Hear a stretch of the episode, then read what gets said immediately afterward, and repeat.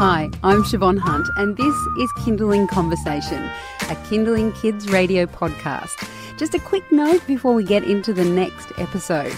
If you haven't already, I'd love you to rate and review Kinderling Conversation wherever you get your podcasts, or if you enjoy the episode, share it with your friends. All right, thank you, and on with the show.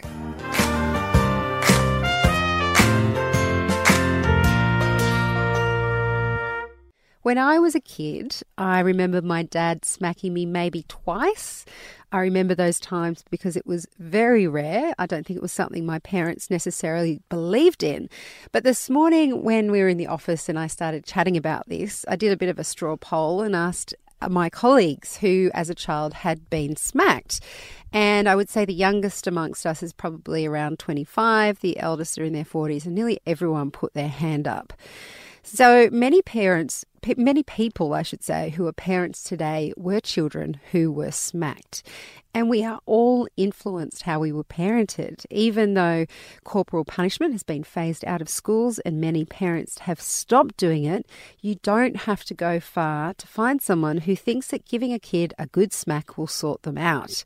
And I'm not saying that's what my colleagues felt. We didn't get that far. We were just talking about how many times they smacked and in what ways they were smacked. There's parents could be pretty creative, it seems. Robin Barker is the author of Baby Love, a mum and a grandma, and she's seen many different approaches to parenting come and go. Hi, Robin, how are you? I'm very well, Siobhan, thank you. I have to ask, were you smacked as a kid? Oh, yeah, definitely. My father had a strap.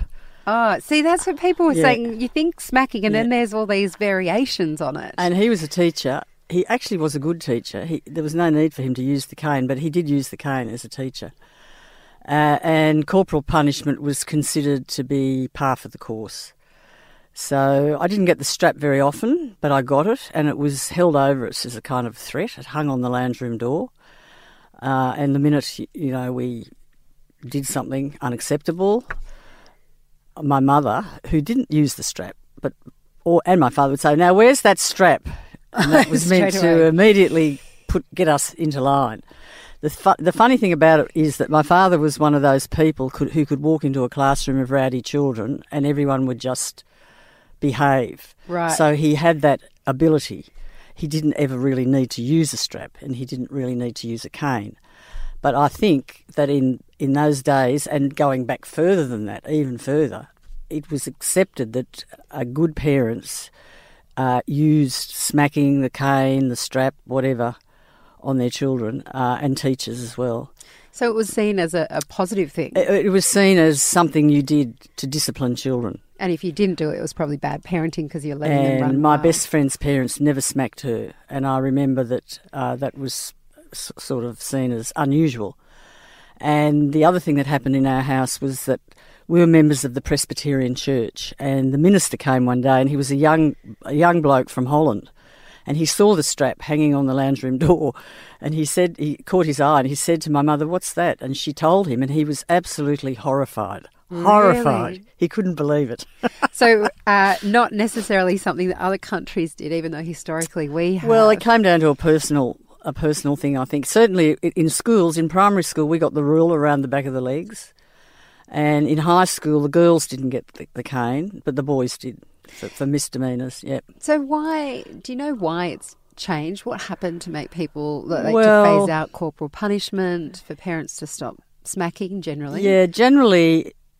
As as with many things, there was a big swing in the seventies, eighties, nineties, and so on, where there was a lot of research done into child development and raising children and all the rest of it. And slowly, it became apparent that using corporal punishment on children overall didn't achieve anything. Plus, people started feeling a bit uneasy about it. I mean, why do we do it? You know, we don't thump our friends.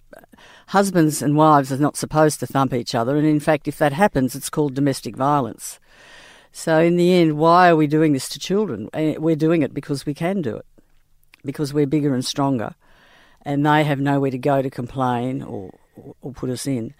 So, there was a whole lot of reasons like that. And gradually, bit by bit, you know, we had the UN, the the, the children's um, advocacy through the UN. Bit by bit, things started changing, and people started seeing it quite differently. And nowadays, I think certainly there'd be many, many more parents who choose not to smack their children than happened in the past.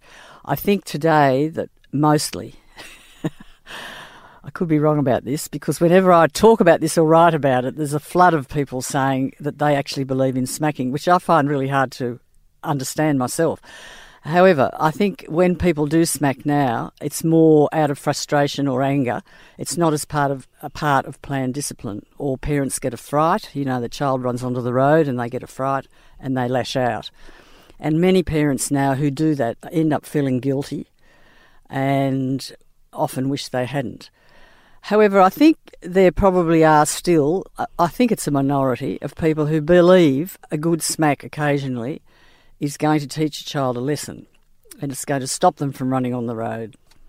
Um, and for other more serious misdemeanours, it's going to do more than any other form. I, I have heard people say that. Yeah.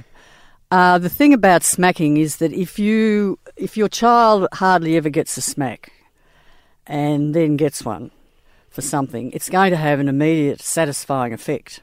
The child will get such a fright that in the short term at least, they will stop the behaviour. But it doesn't actually teach the child anything.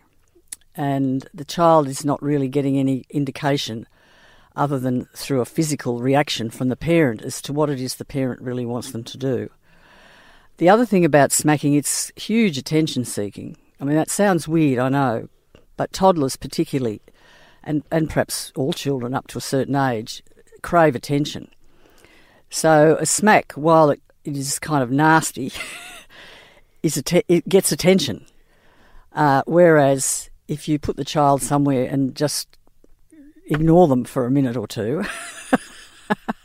that is actually giving the child no attention, which in the long run has a better effect than smacking.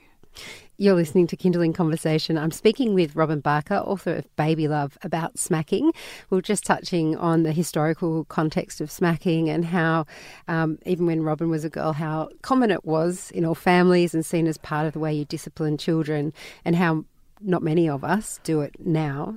Um, you mentioned the word discipline, which mm. I always feel is something people find it difficult to get their head yes, around. Yes, discipline actually doesn't mean punishment.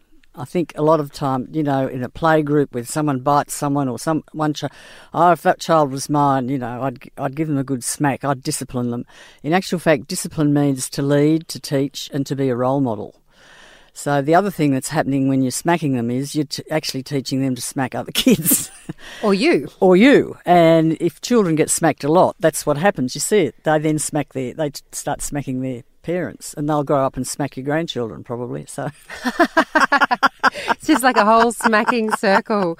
Uh, well, we've run out of time already. Oh, could I just have one yes, last message? Uh, in the end, though, the odd smack in a loving home when somebody just loses it, I wouldn't get too upset about it. You know, I think many parents do that, and then they suffer agony, guilt, and agony, and agonise over it, and all the rest of it it is um, it's not going to do any long harm damage. So and miles away from an yeah. actual planned discipline approach. Well, and thumping children morning, noon, and night, and every time they turn around, giving them a good smack. But my, uh, many parents who don't approve of smacking, who don't smack their children, will occasionally lash out and give the child a smack. and and they'll be all right.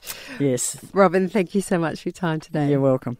That's Robin Barker. She's the author of Baby Love, and Robin has a website with lots of articles plus links to her book. So head to our website for that. It's kinderling.com.au.